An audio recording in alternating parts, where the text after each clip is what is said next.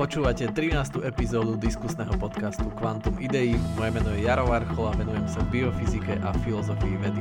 Ja som Jakub Betinský a aj dneska sa tu budem snažiť venovať filozofii stále máme túto karanténu, e, pandémia zúry vo svete a každý je zavretý doma a my pre vás máme pripravenú druhú epizódu o filozofických filmoch a dnes sme si vybrali filmy Avatar a Interstellar. Ale ešte predtým, ako začneme, tak Jakub, čo je nové v Británii ďalší týždeň v karanténe? Vieš čo, včera som sa potešil, lebo mal e, Boris Johnson tlačovku, ale to nebola tlačovka, to bol taký príhovor národu a svetu, kde konečne ohlásil teda on nepovedal, že kolektívna imunita nefunguje, ale povedal, že pritvrdíme aj tak no a vyhlásil nejaký balík opatrení a budú teda dosť tvrdé a nepovedal, že odkedy sa budú zavádzať, ale konečne sa aj britské ostrovy dostanú k zvyšku Európy s tým, že nebudeme môcť vychádzať, budete sa môcť ísť iba do určitých obchodov a tak ďalej. Čiže no, karanténa sa tu tak nejako znormalizúváva, čo je fajn. Ty ako? No ja som doma, už je to deň číslo 16 bez spoločenského života a je to, je to dosť drsné, no. Ale začali sme dneska, už mám taký plný rozvrh e, kopu Skypeov online vzdelávanie so študentmi. A musím sa podeliť, za čo poďakujem Martinovi, dnešnému študentovi, že mal taký, sme sa rozprávali, že kto sa aký jazyk učí a niekto povedal, že talienčinu, niekto, že španielčinu a on na to dodal, že takéto korona jazyky. takže to bol dobrý, dobrý vtip dneška od môjho študenta, takže Martin, díky, pozdravujem. Tak počkaj, tak, tak, tak, tak, Martin, tam ešte to potom rozšír na čínštinu, to bude ten, pr- to, to, bude ten, to bude ten pôvodný korona jazyk jazyk, z ktorého sa to, z ktorého sa to potom všetko nejako uh, rozviedlo. Ale ja musím divákom, divákom, ja nevidíte nás, poslucháčom, ale, ale presne na to som myslel, že vlastne bol, bol tam niečo so zrakom. Ja musím poslucháčom prezradiť, že, že Jaro to naozaj berie karanténe a v súčasnosti vyzerá ako Wolverine, takže neviem, prečo sa dneska nerozprávame o inom filme, Jaro, počúvam. Ukáž, ukáž, ukáž ruky, nemáš tam také tie, vieš, ako mal, nemáš tam tie ocelové, tak nič. Uh, drahí poslucháči, nemá, ale možno zase o týždeň vidíme, ako sa tá karanténa vyvinie. No veď bude, uh, bude na Facebooku, dáme aj fotku, že ako vyzerá naša karantén, naše karanténne štúdio, čiže uvidíte, že či ozaj vyzerám ako Wolverine. Ako si to povedal, barbery sú zavretí, takže...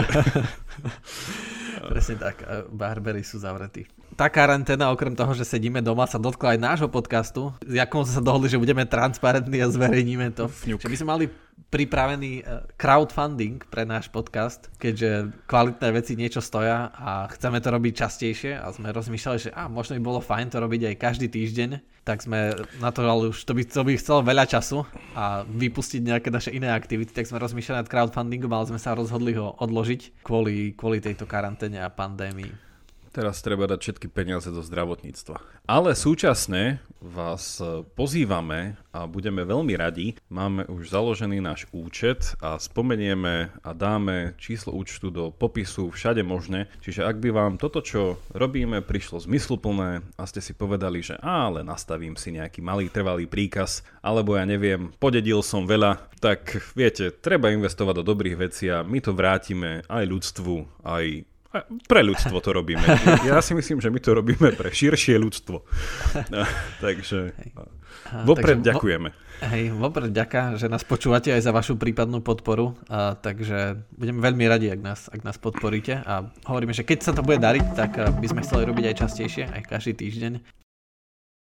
Prvý film, o ktorom sa budeme rozprávať, je Avatar. A iba taká zaujímavosť k nemu je, že Chystá sa druhá aj tretia časť. James Cameron už podpísal zmluvu, ale uvidíme, ako sa to teraz kvôli tej pandémii odloží. Mala výsť v decembri budúceho roka 2021, mala výsť druhá časť Avatara. A Avatar, keď vyšiel, tak bol najlepšie zarábajúcim filmom všetkých čias Prekonali ho až Avengery Endgame v roku 2019, myslím. Čiže stále to je v prvej trojke, že niekto ešte prepočítal, nejaká tá filmová organizácia prepočítala, že keď sa zaráta inflácia, tak aj Odviaté vetrom Gone with the Wind e, je super zarábajúci film a prepočítané na dnešné peniaze. Čiže Avatar je určite v top 3 uh, s Avengermi a s Gone with the Wind podľa tohto prepočítacového rebríčka, ale že je to veľmi, veľmi, bol to veľmi komerčne úspešný film a taká ďalšia zaujímavosť ešte k nemu je, čo som tiež si uvedomil až včera, že, že James Cameron natočil Titanic a potom dlho, dlho, dlho nič a potom až uh, Avatara. Čuduješ sa asi 12 rokov či koľko prestávku, že nič nerobil. Že... A pritom je to veľmi taký úspešný režisér, ktorý natočil Terminátora, Votrelca a takéto úsp- divácky úspešné filmy, ale že mal veľmi dlhú prestávku k Avatarovi a potom začal robiť nové veci. Tak neviem, tak ako povedz také niečo, taký svoj celkový dojem, kým to začneme takto filozoficky rozpiklávať a prečo si tento film vybral? Tak, tak, že vlastne ja som priniesol tento film do týchto karanténnych dôb, alebo ako sme to začali volať, do tejto no, doby karanténnej. Takže prečo? No, mne sa, hovorím, aj milo som to spomenul, mne sa ten film páčil od začiatku, keď som ho videl prvýkrát, lebo ja mám rád takéto naturalistické motívy, že keď je nejaká panianská príroda v kombinácii s nejakou domorodou civilizáciou, ktorá si žije nejaký svoj ten civilizáciou nedotknutý život, že to sú také, ako, že na jednej strane zaujímavé témy, lebo sú to také v mnohom také myšlienkové experimenty, že vidieť, že, že ako by niečo fungovalo, keby niečo iné nie. Čiže preto sa mi to vždycky ten film páčil. No a na druhej strane, že ten, ten príbeh, akože tuctový v niečom, čo, čo sa budeme hrať na nejakých týchto, že mne ten, ten príbeh príde taká v niečom klasika, že je to, je to v niečom podobné, čomu je to podobné? Nie westernom, ale a možno westernom.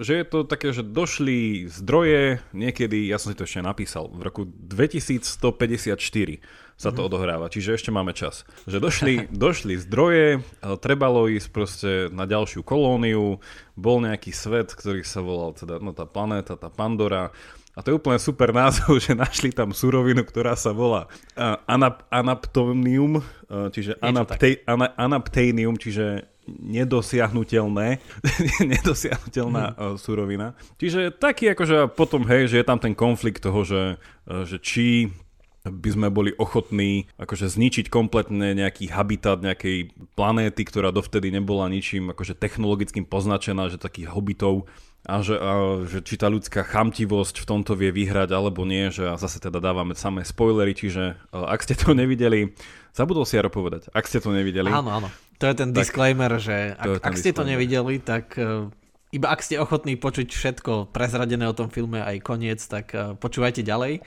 A ak by ste to chceli pozrieť až potom vypočuť náš podcast o tom, tak si to radšej teraz zastavte a pozrite si aj Avatar Interstellar, lebo to ano. bude samý spoiler. Dobre, ano, tak už môžeš spoilovať. Ale aby som, to, aby som teda ukončil, podľa mňa ten príbeh, že nebol až tak nejako, že, že v takej všeobecnosti, že originálny, ale veľmi sa mi páčili tie, tie filozofické témy, ktoré oživil takým veľmi pekným, keďže Cameron vie robiť akože dobre grafické filmy aj s kamerou aj všetko, že tie dialógy tam neboli až tak nejako, že by to človek prepísal a dumal nad tým, ale že sa mi páčila tá téma, ktorú to vnieslo, že toho panteizmu, k tomu sa asi dostaneme, čo je mhm. často opakovaný motív. A potom vlastne, že oživil taký ten príbeh toho jedného z prvých osvietencov vlastne toho ženevského Jean-Jacques Rousseau, ktorý žil v 18. storočí. Čiže taký ten jeho pohľad vlastne však, lebo z dedictva Jean-Jacques Rousseau v mnohom ešte stále žijeme, keďže on bol veľký sociálny reformátor. Čiže k tomu mm-hmm. tiež chcem povedať pár slov. Čiže týmto ma ten film zaujal, že naozaj to nebola iba taká nejaká že, že rozprávka, že máme tam nejakých tých avatarov, ktorí sú proste väčší ako my a dá sa s nimi nejako spojiť a tak ďalej a tak ďalej.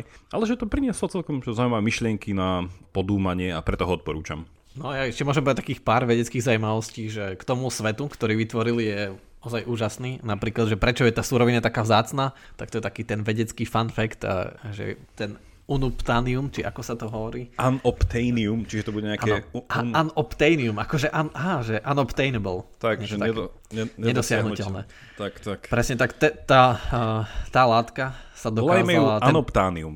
Anoptánium. Anoptán, anoptánium, že sa dokázal správať ako super vodič aj pri izbovej teplote, čo teraz na tom musíme chladiť skoro blízko absolútnej nule pomocou tekutého hélia, aby dosiahli super vodivosť, čo napríklad je užitočné pri vývoji kvantových počítačov a mnoho iného. Čiže preto bola tá látka taká vzácná, preto ju chceli ťažiť. A čo je tam zaujímavé, že prečo boli takí vysokí a prečo tam boli také tie, že má to všetko nejaké vedecké vysvetlenie, napríklad to, že tam bola slabšia gravitácia, Uh-huh. Tak tým pádom tam uh, mali viac nôh väčšinou tie zvieratá, že nie 4, ale 6 a tým pádom oni mohli byť vyšší a dlhší, lebo nebola taká silná gravitácia, čiže by sa nezosypali. Na uh-huh. silnejšej gravitácii by sa takáto stavba akože kostra zosypala. No a bol tam nedýchateľný vzduch, preto museli nosiť tú masku, že bolo tam veľa xenónu a veľa oxidu uhličitého, čiže niečo také tam bolo. A preč, prečo boli modrí? Pretože tam boli nejaké tie a nejak to fosforeskovalo tá ich atmosféra kvôli tomu, práve asi kvôli Xenonu. Že je to tam, že celkom dobre to má vysvetlené, premyslené, že nad tým dumal dlhé roky, keď, keďže mal dlhé voľno mm-hmm. James Cameron, takže dosť nad tým dumal. Ale ja taká hneď, aby sme išli k tomu obsahu filozofickému, že vedel si Jakub, že, že veľa ľudí malo po Avatarovi, že suicidálne myšlienky? Nevedel a, a z prvej ruky sa pýtam, že prečo. že, že, že, či, no. že či to bolo pre nich také, že tam by som chcel žiť a uvedomili si, že to v živote nedosiahnem, alebo že z akého dôvodu?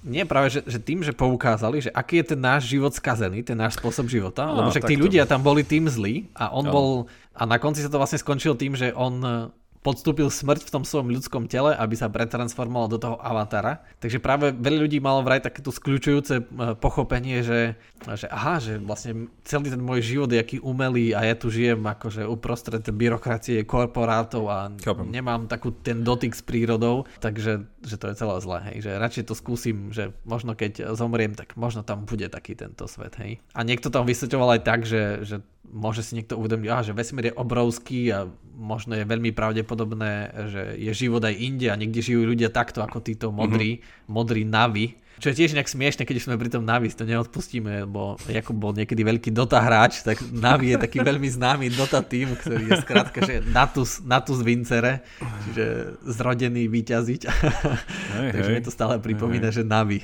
Navi. No akože hráči vedia. Tak poďme k tomu, k tomu filmu trochu, že ešte čo sme možno nepovedali, tak teda, že je to v budúcnosti sa to odohráva, že si dobre vysvetlil to, že naozaj ten svet sa riadi podľa nejakých zákonitostí, čiže je to aj trochu, že nie je to iba fantázia, ale je to aj sci-fi, že je tam aj tento rozmer zachovaný. A teda odohráva sa to na planéte Pandora, zase symbolika, Pandorina skrinka.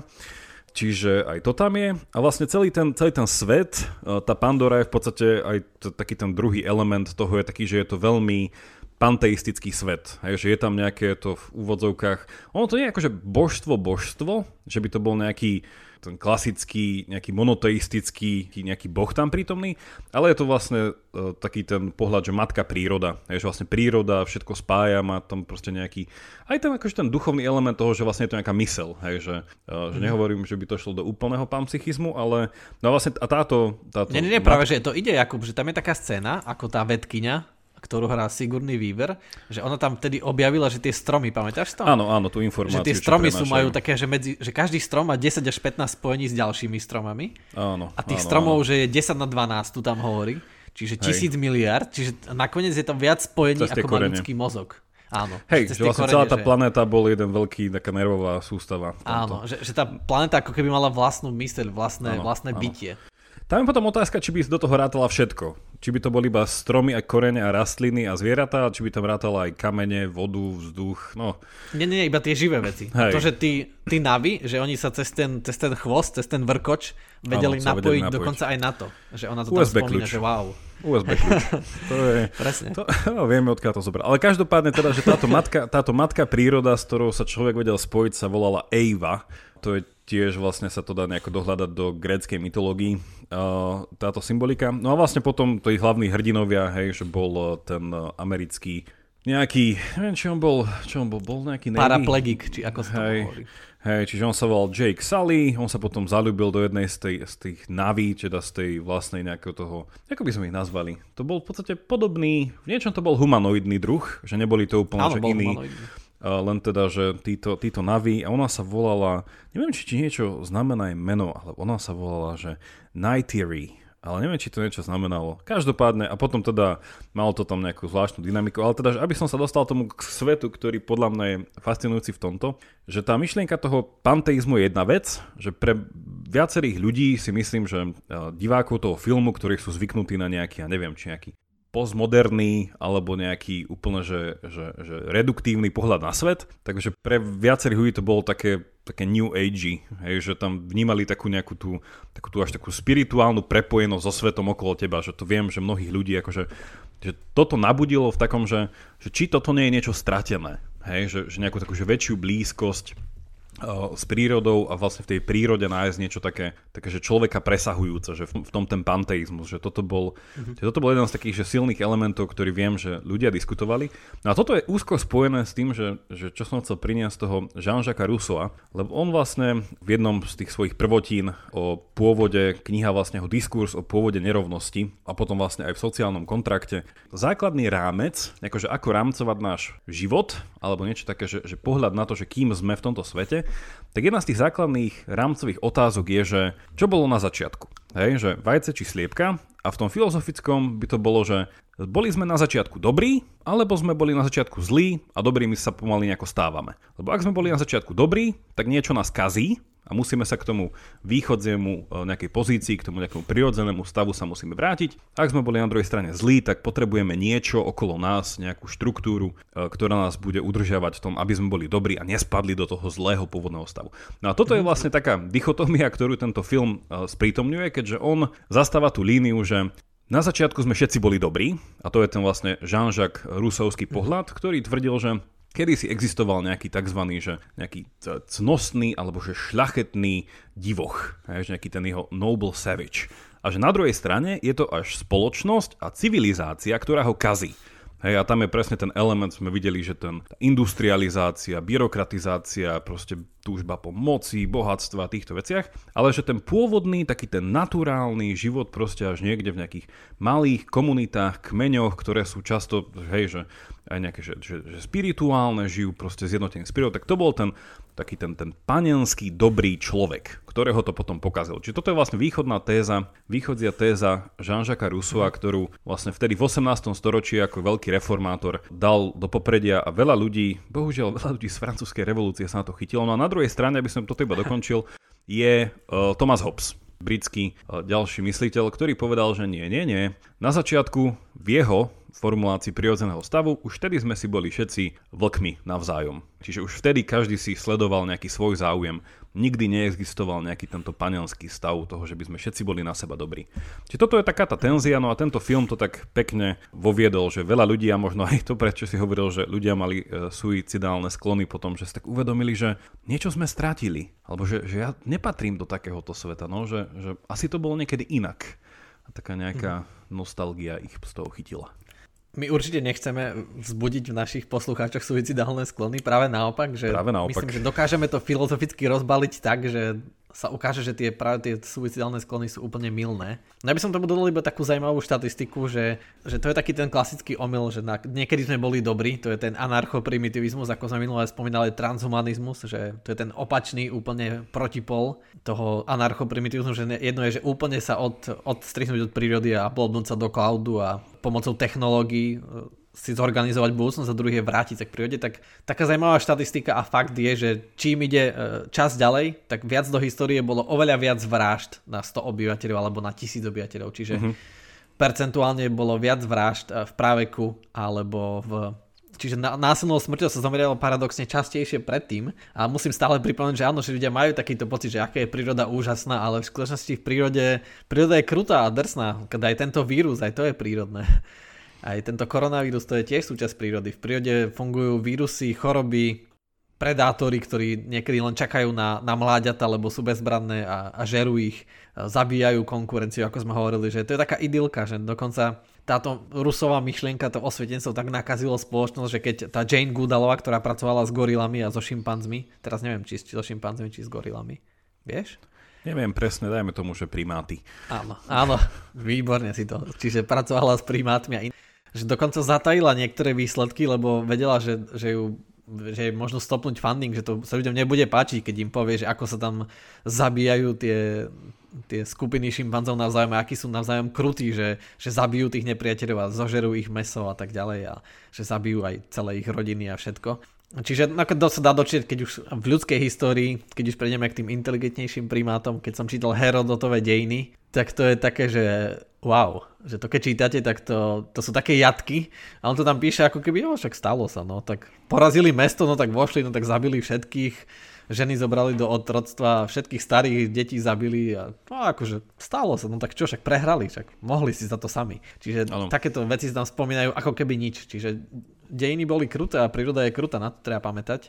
No a čo je také paradoxné, mne prišlo Jakub, že že ten film sa snaží poukázať na to, aká je príroda úžasná. A ten film akože je podľa mňa geniálny a veľmi sa mi páči, že je podnetný. Ale že sa snaží ukázať, že na, treba návrat k prírode a tak ďalej. A na tie špeciálne efekty a samotná produkcia filmu stala skoro 300 miliónov mm-hmm. či, či koľko, že pomocou najlepších technológií a všetkých tých efektov ideme dokazovať, že nepotrebujeme technológie, že technológie nás obmedzujú.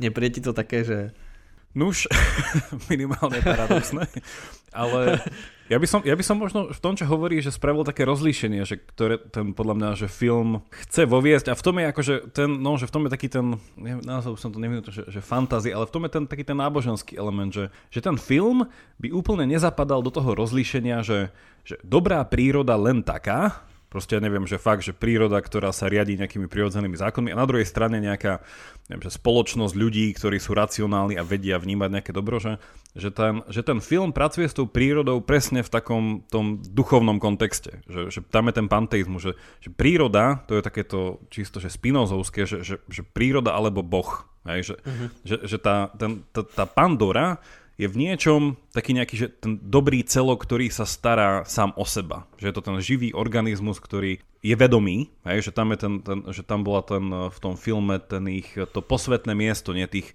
ak sa volajú, že stromy duší, také mm-hmm. Trees of niečo Souls, také. niečo také. Vlastne, že kde sa oni vedeli a tam je zase hej, taký ten motív, už až taký nejaký eh, orientálny, že tá, tá komunikácia s predkami, hej, že proste, že vieš sa že, že sa nejak, tam vytvára nejaké to spoločné vedomie tých, tých ľudí, ktorí už... Uh, teda oni neodchádzali, vlastne oni keď umierali, tak vlastne oni sa iba vrátili, hej, že k tej, opäť k tej Eive. A bloudovali sa do toho prírodného hej, že áno, že v niečom, že to bolo akože presne takto. Čiže ten rozmer tej prírody, že ktorý toto dáva ľuďom, je úplne ten panteistický. Že to nie je príroda, kde idem a niečo ma zabije, akože aj to je tam ten rozmer, že vlastne, že to, že sa, inak to bolo aj v tom filme vykreslené.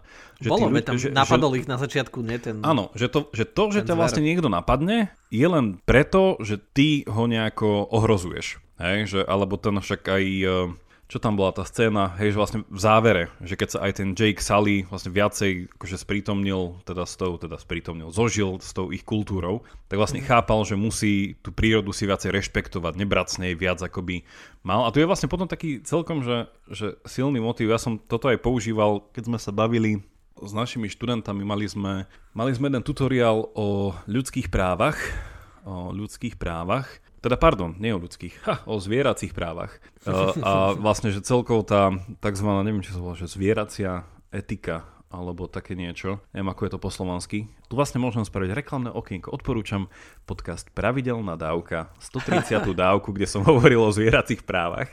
Ale každopádne, že, že tento avatar sa tam dá úplne uh, dobre sprítomniť, lebo tam je taká scéna, že keď ho učia loviť, hej, že ten Jake Sully je v tom svojom avatarovi napojený a teda ho učia, že tie ich zvyklosti a tak ďalej.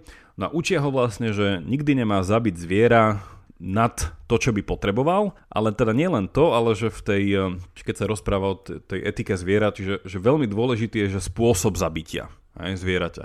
Že to má byť bezbolestné a nie len to, ale má to byť teda v tom filme, to bolo takéto panteistické v tom, že, že ty každé zabitie máš obetovať. Že vlastne to je mhm. zabitie v takom náboženskom, že obetovanie.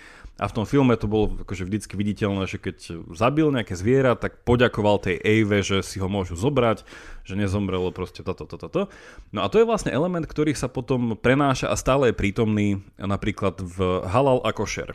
To si ľudia neuvedomia, že toto je presne ten spôsob práce s mesom, hej, že ktorý dneska je stále prítomný, že ja som sa rozprával aj vlastne s našou uh, moslimskou susedov, že snažili sme sa prísť na to, že, v čom je rozdiel medzi halal a košer a prišli sme na to, že v podstate rozdiel, ale teraz sa môže miliť, dúfam, že nie, je iba v, tom, eh, v tej modlitbe, ktorá sa pri tom robí. Že ten spôsob zabitia je rovnaký, že všetko, mm.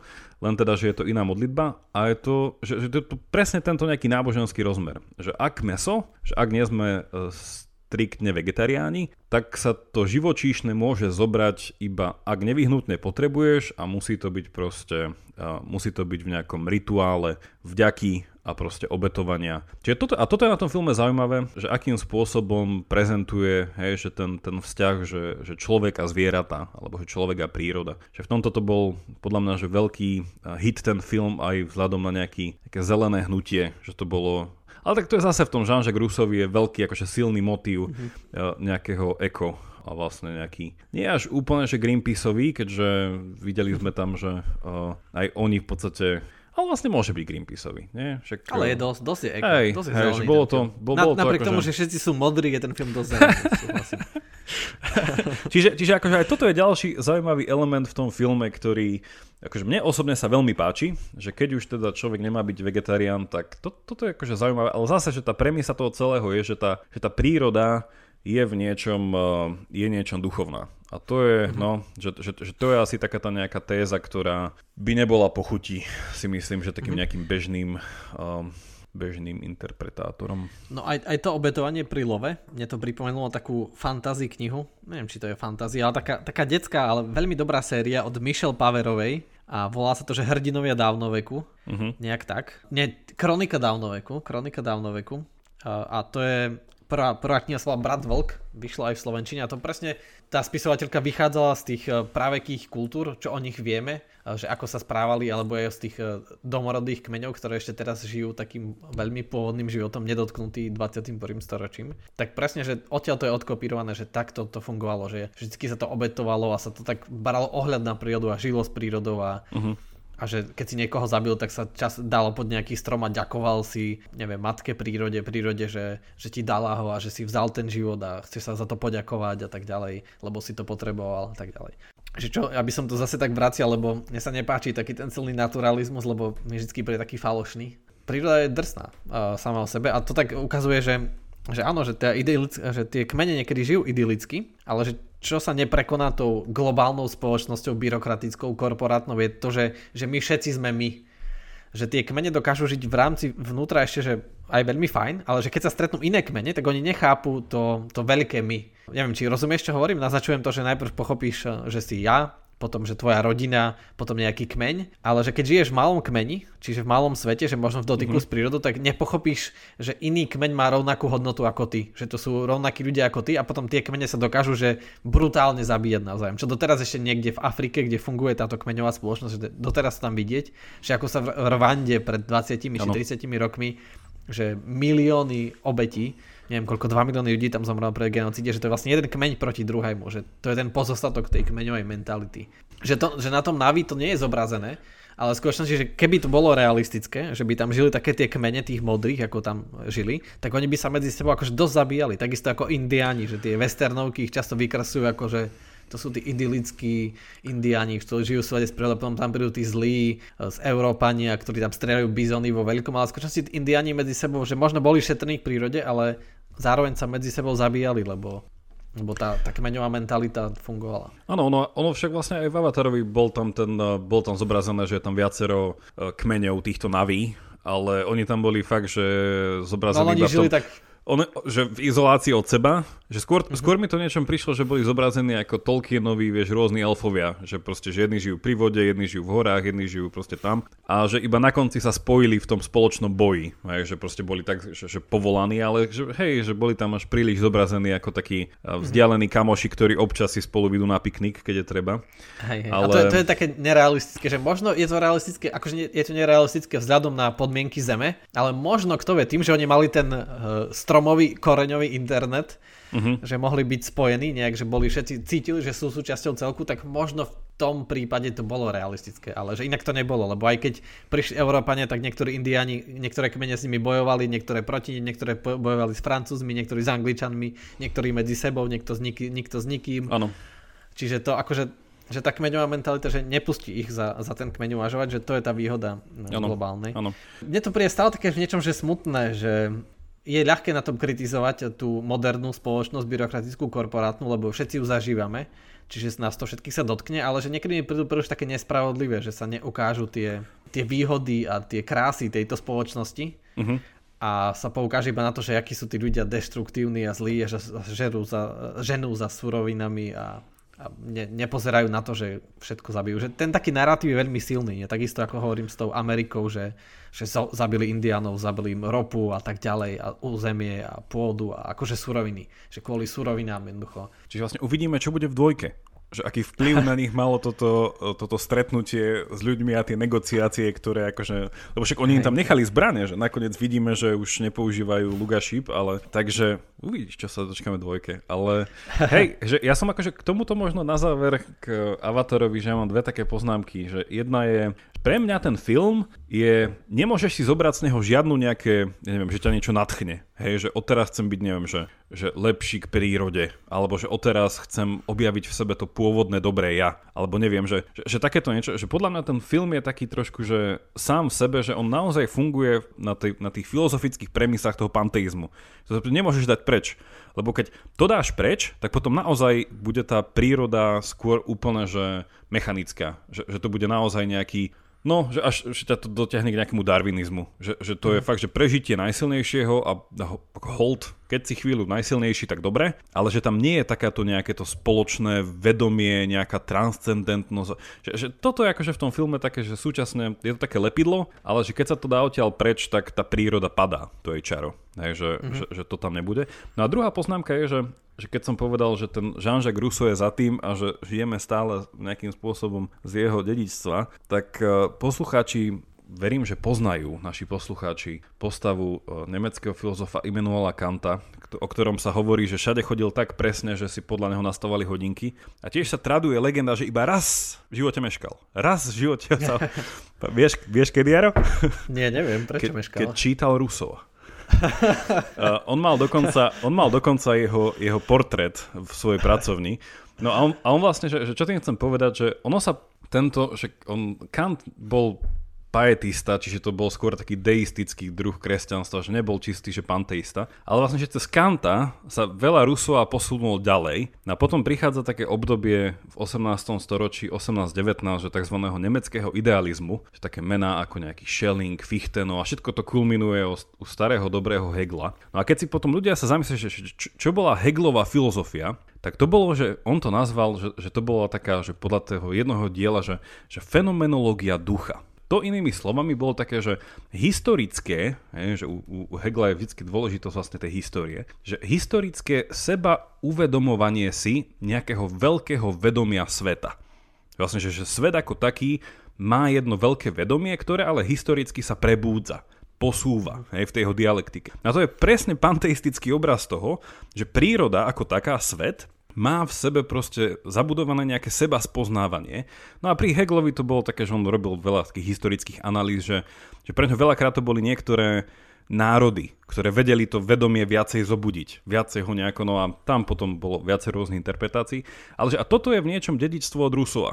Hej? Že, že nejakým spôsobom ten svet, ako tá príroda, hej? že má nejaký ten, ten, ten duchovný základ a vlastne ten duchovný by bol preložený do nejakého sebavedomého, hej, že proste, že aj tá Eva, že v tom avatarovi to bol nejaký ten princíp, ktorý bol sebavedomý, že vedel proste apelovať na druhých, vedel povolať, hej, že totálny spoiler nakoniec, že vlastne končí Avatar tým, že celá príroda je na povel Avy zmobilizovaná. Že proste všetko ide do boja. No a to by sa nedalo, keby to nebolo prepojené cez nejaký ten kauzálny reťazec nejakých, nejakých impulzov, ktoré boli asi uh, na báze nejakého mentálneho. Keďže tá Eva sa nepostavila a nerobila šup šup, chodte, ako nejaký, nejaký okay. uh, tento. Čiže to iba na záver k tomu, že, že prečo podľa mňa ten film je taký, že celkom zaujímavý čo do takých že viacerých, že odhalenia takých viacerých nejakých základných východísk, nad ktorými rozmýšľame, alebo cez ktoré rozmýšľame o vlastne našej nejakej západnej civilizácii, že čo nás ovplyvnilo. Že tento film to celkom dobre dal mm. dokopy. Mne sa páči, ako si povedal, že to bolo to mentálne a to je ten paradox, ktorý ja chcem povedať k Avatarovi ešte je, že krásne ukazujú, že ako sa dá žiť v súlade s prírodou, čiže tak telesne a, a lietať si a, a behať po tých uh, po tej džungli a akože žiješ v súlade s prírodou, ale napriek tomu je to všetko mentálne, že to je ten paradox, že snažia sa ukázať, že príroda, príroda je to telesné, materiálne, ale to, čo robí e, ten zážitok, ten byť naví, to krásne, je práve to spojenie, to, to nervové spojenie, ako cez tie vrkoče, že, že to je takéto skutočné splynutie, že, že wow, že, že vtedy sa cítiš byť toho súčasťou. A to je čisto mentálne. Že to je ten paradox, že keď chcete si viac vychutnať, to materiálne, to okolo, keď človek viac byť v súlade s prírodou, tak musí práve že mať silnejšie kognitívne a mentálne schopnosti, aby bol schopný to vôbec absorbovať a, a vychutnať si. Že to je ten taký klasický paradox, že, že aj oni tam tak tlačia na tú prírodnú, na to telesné, ale v skutočnosti najväčšia výhoda byť naví je mať to mentálne spojenie. Áno, je, ma, je mať ten, ten, ten dlhý kábel s tým USBčkom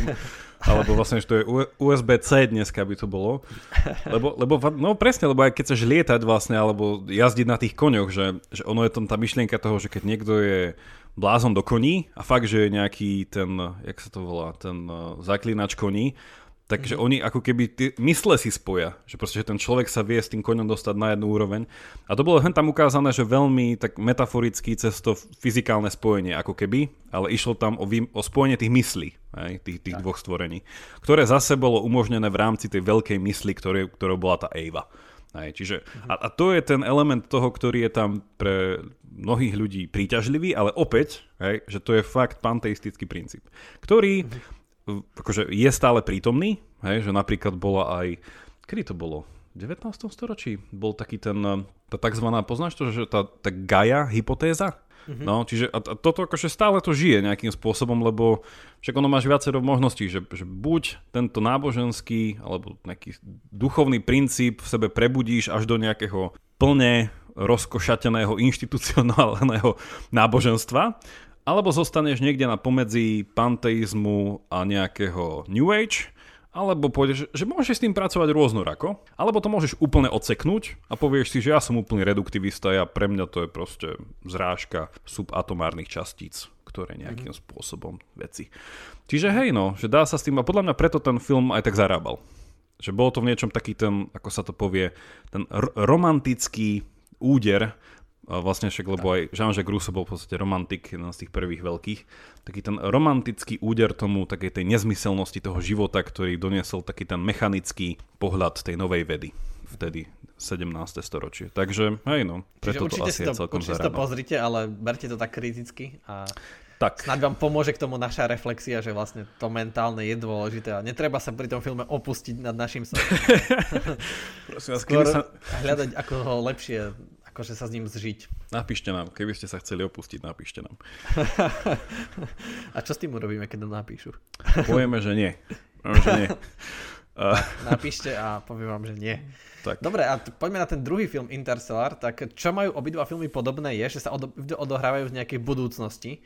Čiže aj Interstellar je neskôr, ale v Interstellari tiež dochádza vlastne k nedostatku surovín, teda nie tak surovín, ale teda tá surovina, ktorá je nedostatok je jedlo, ale pretože asi kvôli činnosti človeka sa tak zhoršili podmienky, že nie je možné dopestovať dostatok jedla, čiže nie je dostatok peňazí a tak ďalej, ako vidíte. Čiže problém je, že museli zakázať, že zakázali cesty do vesmíru a rozpínanie a veľké čiže, plány a veľké či, myšlienky. To je taká karanténa. Vlastne nemohli vychádzať z planéty. Áno, nemohli vychádzať ale z planéty. Planetárna karanténa. Čiže vlastne čo sa tam čo tak vlastne zakázali, je, že vedecký pokrok. Jednoducho povedali si, že nemáme teraz čas investovať na veľké myšlienky, veľké plány do budúcna, jednoducho musíme silou moc iba prežiť.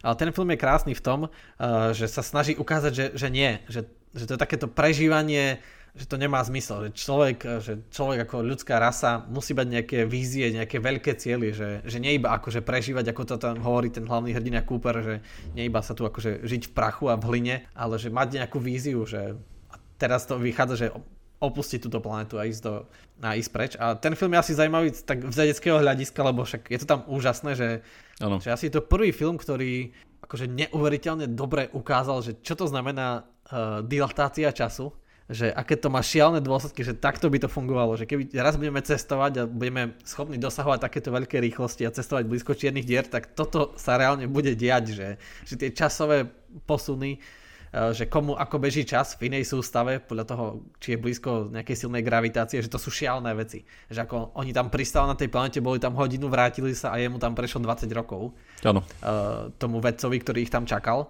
a robil tie výpočty. Čiže keď ja tu žijem 16. deň v izolácii, on tam prešiel 20 rokov. Čiže a nezbláznil sa a ešte prišiel na nejakú dobrú fyziku. No, počúval podcast nejaký dobrý. Hej, no to neviem, či bolo možné kvôli tomu prenosu signálu, ako to bolo vidno, ale vy môžete. To je dobré. alebo, si, alebo si pripravoval si on sám nejaký podcast. Mne sa, mne sa ten film akože presne páčil v tomto, že, že sú filmy, ktoré dokážu, že toto je podľa mňa, že úplne, že tá mega výhoda toho média, ktorým je film. Že proste, čo dokáže film je, je tým, že vizuálny, Jasné, že však aj ako môžeme, môžeme z toho spraviť nejaký hashtag, že na, na, na soundtracku záleží. Chudák soundtrack, že nie, nie je tak v pozadí, ale že, že film, od začiatku ako vznikol film, tak proste to, čo umožnil je, že prehlbil proste predstavivosť. Že nejakým spôsobom tým, že predstavivosť veľakrát fakt začína tým vizuálnym impulzom, až potom sa s tým hráme. Tento film pre mňa naozaj, že tak uh, ukázal, že ako rozmýšľať o takýchto veciach, nad ktorými neviem rozmýšľať. Že ako si predstaviť veci, nad ktorými, že fakt mi príde ťažké rozmýšľať. Že, a toto sú už také veci, že, že, že fakt to bolo dobre spravené. Ako neviem, či som si z toho filmu odniesol nejakú hlbokú myšlienku reflektujúcu, že, že, že život a tak, ale že tento rozmer to, to, tej vedy bol tam pre mňa veľmi, veľmi. Že neviem ho asi skritizovať, že nakoľko to niečo, že dobre, ale bol to veľmi príjemný zážitok. To bol a ten soundtrack bol akože výnimočný od Hansa Zimmera, čiže tá organová hudba je, je to akože úžasné, ale poďme aj k tej filozofii, lebo to v skutočnosti má veľmi veľa vecí podobných s Avatarom, no, lebo poď. tam oni riešili ten plán A a plán B, keď si spomínaš. Teda ako zachrániť ľudstvo. A jeden bol, že čisto zachrániť iba druh. Uh-huh. Že tam vyviezli tie oplodnené vajíčka, zmrazené, že tých ľudí, ktorí sú na Zemi, tak už im nepomôžeme, jednoducho nemáme kapacity, nemáme schopnosti ich všetkých dostať zo Zeme, nemáme na to jednoducho mašiny a rakety, nedostaneme ich pred zo Zeme, ale môžeme zachrániť ľudstvo ako druh. A to je pre mňa v tom skritizované nakoniec, že, že tá možnosť je tam kritizovaná a nikto sa z ňou nevie stotočniť, že, že to, na čom záleží, je ten individuálny život. Uh-huh. Čo morálny filozof by uznal, že, že áno, že to je to správne, lebo ako náhle by stratil hodnotu jeden život, tak aj druh je iba veľa životov, čiže to je filozoficky veľmi zlý precedens a nedá sa s tým pracovať s takouto premisou, že keď stratí individuálny život je to, na čo musí záležať, čak vlastne takto funguje aj dnešná spoločnosť, že že sa nevyčísluje, že koľko stojí záchrana človeka, jednoducho uviazne pár ľudí v jaskyni niekde, to sa stalo za posledné roky, tak štát robí všetko možné preto, aby ich zachránil a nepočíta sa, že koľko na to dali peňazí, hej. Že niekedy sa na záchranu 5 jaskyniarov dá oveľa viac peňazí, ako tí ľudia by zarobili za 1500 rokov, ktorý tam uviazil, na to sa neráta, lebo individuálny život záleží. A vždy, keď sa môže, tak sa dá zachrániť. Akože tak sa preto robí všetko. No a to je v tom filme krásne ukázané, že, že aj na tej smrteľnej posteli ten Michael Caine, ten profesor oľutuje tú možnosť za to, že ich oklamal, že, uh-huh. že vlastne nikdy ten plán A nebol uh, reálny, že, že nebol. No a nakoniec, ako sa to vyrieši, je samozrejme fyzikou, čiže to taká chvála vedy, že nakoniec prídu na to pomocou toho kúpra, ktorý im pošle cez mm-hmm. z ďalšieho rozmeru, cez červiu dieru, cez eh, vnú, vnútro čiernej diery, čiže je mimo času a mimo priestoru, čiže tá predstavivosť ozaj dostáva zabrať, a, tak im pošle tie dáta, že ako to teda funguje, ona to pochopí, cez, cez on to pošle morzeovku a podľa toho dokážu akože ovládnu časť, čas. Mm-hmm. No to som tu tak spomínal už aj v minulých podcastoch, že, že to si treba uvedomiť, že že naša predstavivosť je, nie, nie je limitom toho, čo je možné.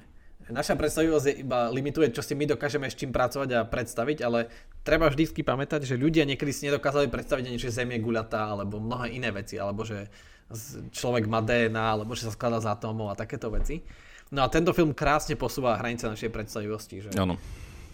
Úplne, úplne šialené veci sú možné, však ako som ja pochopil počas svojho štúdia filozofie vedy, že čo, že že jak funguje čas, však on možno ani neexistuje. Však ja každý druhý deň si myslím, že neexistuje. Že to je úplne šialné, keď sa ponoríme na hĺbku tých vecí a o tom je ten Interstellar. Že, že v tom je úžasný. A ako, ako vedec môžem povedať, že v tom filme, čo bolo zobrazené, však oni konzultovali s oveľa lepšími uh, vedcami ako ja a fyzikmi, je všetko možné. Teoreticky všetko, čo tam bolo, je možné. Dokonca aj do čiernej diery je možné vojsť, ak je dostatočne veľká, čiže ak je, má veľký tento Schwarzschildov polomer, tak ne, nezničí človeka tá gravitácia. Lebo ak je malá, tak ten rozdiel gravitácie je, no malá v úvodzovkách.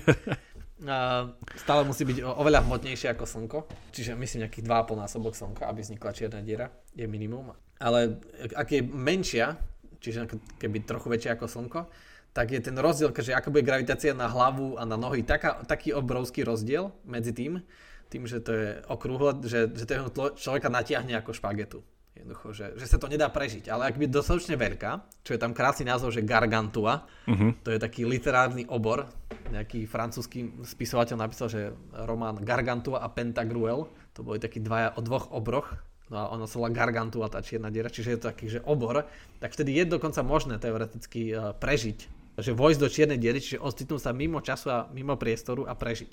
Čiže no sa tam môže ocitnúť. Eh, teda ak by mal vnútri kyslík a tak ďalej. Že aj tá raketa to dokáže materiálne prežiť aj ten človek. Čiže je to šialené. Že kde toto, by, toto by úplne vytočilo už spomínaného Immanuela Kanta. lebo, lebo on tvrdil, že máme tie tzv. nejaké že a priorné intuície, a, a jedna z nich bolo, že, že každá skúsenosť musí nevyhnutne, aby to mohla byť skúsenosť, musí byť v čase a v priestore. Mm-hmm. Uh, čiže pre, že pre, pre ňo je a priori nemožné mať, mať v tej čiernej diere dostatočne široké, že hoci akú skúsenosť. Že by povedal, že tam, tam neexistuje poznanie aktívne. Čo by bolo mm-hmm. akože, no, dobrý, dobrý test. Že... Čiže keby Immanuel Kant videl Interstellara, tak by určite v živote druhýkrát meškal. No presne, a on aj, on už, on, tá, tá jeho samotná skúsenosť, že keby to videl na nejakom počítači, už z toho by ho asi, uh, tak vieš ako no. Ale hej, že aj toto, čo hovoríš, že to posúvanie hraníc toho, to, čo si človek dokáže predstaviť, že, že to mi príde ako, že taká neskutočne veľká výzva pre šikovných ľudí, ktorí sa potom jedného dňa stanú proste nejakými, uh, budú zapísaní v nejakom uh, litánii géniov, že presne, že, oni, že, že posunú spôsob premýšľania nad nejakou vecou, že, že ako, ako sa to dá ešte predstaviť. A potom akože neviem koľko rokov po nich zase že samozrejmosť. A vlastne, že táto, táto práca s tým, že čo sa ešte dá predstaviť a ako prísť k tomu, nie, že, že ako rozšíriť, že, že to bola dobrá otázka, že ako sa rozširuje predstavivosť. Čože pozerám filmy, ktoré má nejako v tomto, že super nejaká výzva, alebo len, lebo nie, že už spomínaný Hegel by povedal, že predstavivosť sa rozširuje ústavičnou negáciou. Hej, že, s tým by som súhlasil. Že, že aby som si vedel predstaviť niečo iné, musím povedať, že to, čo som si predstavoval doteraz je nesprávne a skúsim povedať, že ako by to bolo inak, že presný opak, ak by sa to teda dalo znegovať a nie iba dať viacero alternatív. Takže, no, Čiže určite tento film, nevieme presne, ako sa rozširuje predstavivosť, keď by som súhlasil, že práve tou negáciou, že mať otvorenú myseľ a byť pripravený neustále spochybniť to, čo som si doteraz myslel a pokladal za pravdivé. Ale tento film určite rozširuje predstavivosť a okrem úžasného soundtracku je, je pre mňa... Je, nie, je to veľmi hodnotný film, je to asi jeden z mojich najbližších filmov, ako som hovoril, že už druhýkrát mm-hmm. som vybral Nolanov film a jeden kamarát nám písal aj na Facebook Quanta Idei, že by sme sa mali porozprávať aj o Batmanovi, lebo on nemá rád filmy o superhrdinoch a teda sa ma pýtal, že prečo by si to mal pozrieť, keď nemá Batman rád, nie je superhrdina. A priori nemá rád filmy o superhrdinoch. Batman nie je superhrdina. To je taký, to je taký hoax. on je normálne trénovaný ninja ktorý je bohatý a nejakým spôsobom jeho telo má... Ne, neníš nám, nám celú budúcu epizódu. Juj. Čo potom? tak nič, to, to, bol, to bol taký, že to bol že spoiler nielen, že, že, že filmu, ale už spoiler aj samotnej epizódy. Uh, alebo teaser. No, tak... Spoiler je súčasný teaser. Takže hadám, ja mám, ale ja sa musím priznať, keď už robíme tie teasery, že akože fakt, že, že ja akože nemám rád superhrdinov vo všeobecnosti, ale keď už, tak, a teda to si tiež zase nemyslím, že je, ale že ja mám najradšej Batmana. A mm-hmm. ešte k tomu všetkému Súhlasím. Lego Batmana. To je akože, to je klasika. Je ten film? No, nevidel si Lego Batmana? Videl a som to bol v kine, to bolo úžasné. To akože, tak dobre, už, už vidím, čo diskutujeme na budúce. Lego Batmana a potom Nolanovho Batmana. Uh, takže... Ja to neberte vážne, že toho Lego Batmana neviem, či budeme diskutovať, lebo hlášky tam boli vynikajúce a dobrý humor, ale... Batman. Hej, no vidíš, ale... my sme sa vlastne nedohodli presne, že čo budeme diskutovať na budúce, ale dajte nám vedieť a uvidíme, že aké budú reakcie na, na tieto filozofické filmy. Čiže karanténa bude ešte pokračovať asi dlho, bohužiaľ. Takže možno ešte tu bude priestor na nejaké filozofické filmy a ešte sa rozhodneme, či pomedzi to zamiešame aj nejakú klasickú filozofickú vedeckú epizódu. Ale no, po prípade... taká zaujímavosť ešte záverečná je, že obidva tieto filmy sú v top 30 medzi ČSFD, medzi obľúbenými, čiže a Matrix a Inception sú dokonca v top 10. Čiže medzi slovenskými oh. a českými filmovými fanúšikmi sú veľmi obľúbené aj Matrix a Inception. A takisto aj Interstellar a a Avatar. Avatar je asi 16. asi 26. No a môžeme sa pozrieť ešte na také tie obľúbené filmy a prediskutovať niektoré z nich, aj keď asi prvé, ale... prvé dva sú Forest Gump a Shawshank Redemption. Ale... nebudem hovoriť, že sú zlé filmy. Titanic, Titanic nebudeme analyzovať. Asi nie. Dobre. To... Dá sa naozaj veľmi rýchlo, že Mm-mm. dve hodiny čakáš, kým sa začne to topiť a ešte no, sa topí hodinu, to, takže... Ale tak vieš, to, to je moderná technológia, to preklikáš to ku koncu a potom pozeráš, že ako hrajú husličkári. Dobre, tak vám, dáme vám vedieť na Facebooku, čo budeme diskutovať na budúce, aby ste si to prípadne stihli pozrieť a za dnes e, odporúčame Avatar a Interstellar pozrieť ešte raz a môžete nám aj vydať tipy, e, čo také filozofické ste objavili hodnotné počas karantény a môžeme to prípadne prediskutovať. Tak určite. Tak ďakujem, že nás počúvate a ďakujem za prípadnú podporu a počujeme sa na budúce. Majte sa a tešíme sa na budúce. Klapka. A pre vás, ktorí ešte stále počúvate, pretože treba počúvať aj keď sa už skončí taká že formálna časť, tak my sme sa medzičasom s Jarom dohodli, o čom budeme diskutovať na budúce. Áno, a dohodli sme sa, že budeme diskutovať o superhrdinoch, o fenoméne superhrdinov, čiže a konkrétne sa pozrieme na filmy Avengers a Batman Dark Knight. Ten s Jokerom. Máte sa na čo tešiť. Áno, a zažili ste aj takú naživo dilatáciu času. Že taký krátky čas sme sa stihli dohodnúť. To je to, že sme v inej, v inej časovej sústave. Ja už, ja už nežijem ani v čase, ani v priestore. Už tá moja, moja čierna diera je tak široká. utekol, Jakub utekol z hľadu. Ocitol sa v času a mimo priestor. Hej, hej, hej. Dobre, tak, tak sa tešíme na budúce. Avengery. Dobre, druhýkrát ešte majte sa.